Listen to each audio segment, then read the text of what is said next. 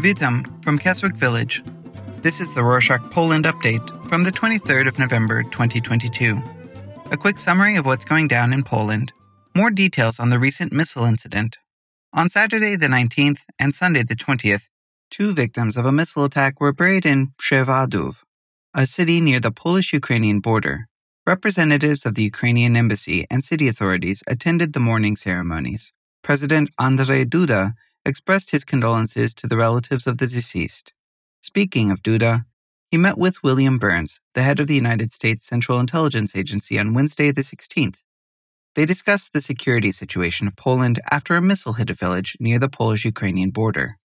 Similarly, the president didn't attend the World Cup game in Qatar due to the war in Ukraine and the recent missile attack. He wants to limit all foreign trips that would require him to leave the country for a long time. Poland's first World Cup game in Qatar ended in a draw. On Tuesday, the 22nd, the country played against Mexico, and both teams failed to score a single goal. Robert Lewandowski, the star striker of the national team, had a chance to score a penalty goal, but he missed. On the 26th of November, the national team will play against Saudi Arabia, and four days later against Argentina. But let's go back to the missile incident for a second since Germany offered military assistance to Poland in order to secure its airspace. Mariusz Błaszczak, the defense minister, announced on Monday the 21st that the government will accept the Patriot missile system from Germany and station it on the border with Ukraine. On that note, Ukraine asked for permission to participate in the investigation that Poland is conducting in the place where the missile exploded. Ukrainian experts arrived in Przewodów on Friday the 18th. They examined the place along with experts from the United States. On the same day, Mariusz Błaszczak, the defense minister, said that it didn't matter if the missile came directly from Russia or if the incident was the result of a Ukrainian air defense. Russia has ultimate responsibility for the incident as it attacked Ukraine in the first place. Since we mentioned Russia, Mariusz Kaminski, the Minister of Interior and Administration, gave an interview to a private broadcaster on Saturday the 19th. He said that the country expects a new wave of refugees from Ukraine due to winter's harsh weather conditions. Kaminski pointed out that Russia is pressuring Ukraine by cutting off access to water and electricity. He also said that they are prepared to help and support refugees with everything they might need. On the same day, Błaszczak, the defense minister, said that they would build a military unit in Grajewo. He added that there should be military stations in the east of the country that would protect it in case Russia attacked. He also said that there are no big industries in the region and many people are unemployed. Błaszczak then encouraged the inhabitants of the city to join the army. On a similar note, the country aspires to become the key military ally of the United States in Europe. The defense minister says that they aim to build the strongest army in NATO. The country barred Russian Foreign Minister Sergei Lavrov from attending the Organization for Security and Cooperation in Europe's Ministerial Council in Lodz. The meeting will take place in early December. The government has denied Russian politicians entry into the country since the Russian Ukrainian war broke out. On Sunday, the 20th, Prime Minister Mateusz Morawiecki paid a visit to Finland.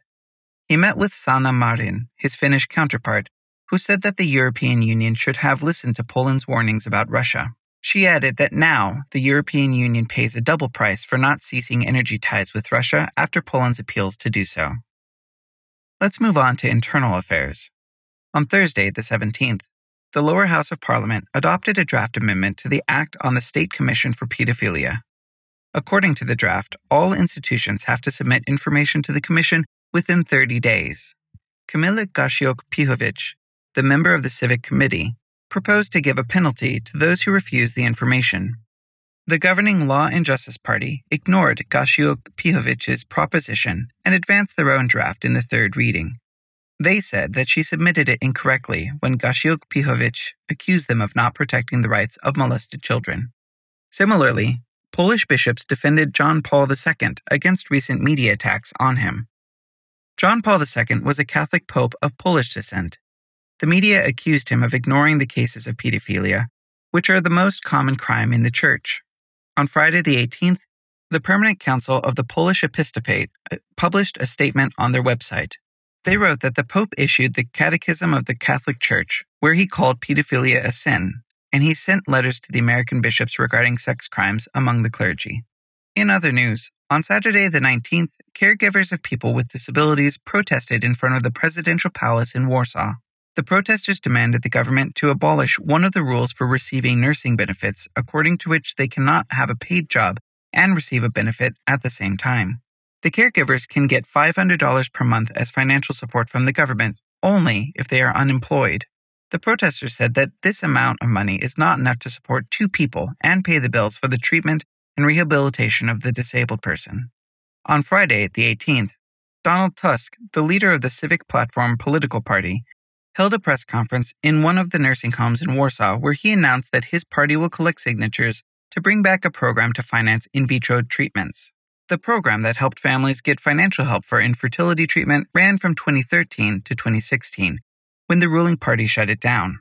According to them, the state could no longer finance it because people had more serious needs. Despite the concerns, Artur Soboń, the deputy finance minister, said that the government won't change the child care benefit program on Monday, the 21st, he said that inflation won't impact the quote 500 plus program that allows families with minors to get the monthly benefit of $100 per child, regardless of the family's income. He said that the program effectively helps decrease poverty. In some tech news, the results of the cyber defense ranking were published on the Polish Army portal on Saturday, the 19th. The MIT Technology Review ranked the country in sixth place out of 20, the ranking was based on an assessment of how effectively a country could resist cyber attacks.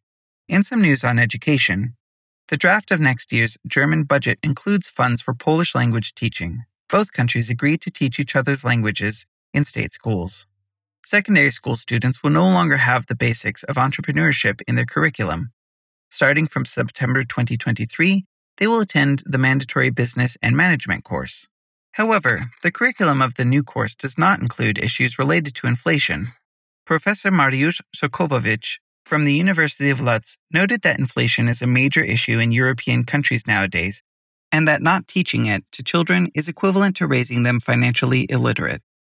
And to close this episode, some entertainment news. The Eufonie International Music Festival of Central Eastern Europe started on Friday the 18th. The annual festival in Warsaw promotes traditional music from countries in the Balkan region. This year, it focuses on performances from countries that once belonged to the Austro Hungarian Empire. The festival will last until the 26th of November. And that's it for this week. Another quick question How are we doing on bias or axe grinding?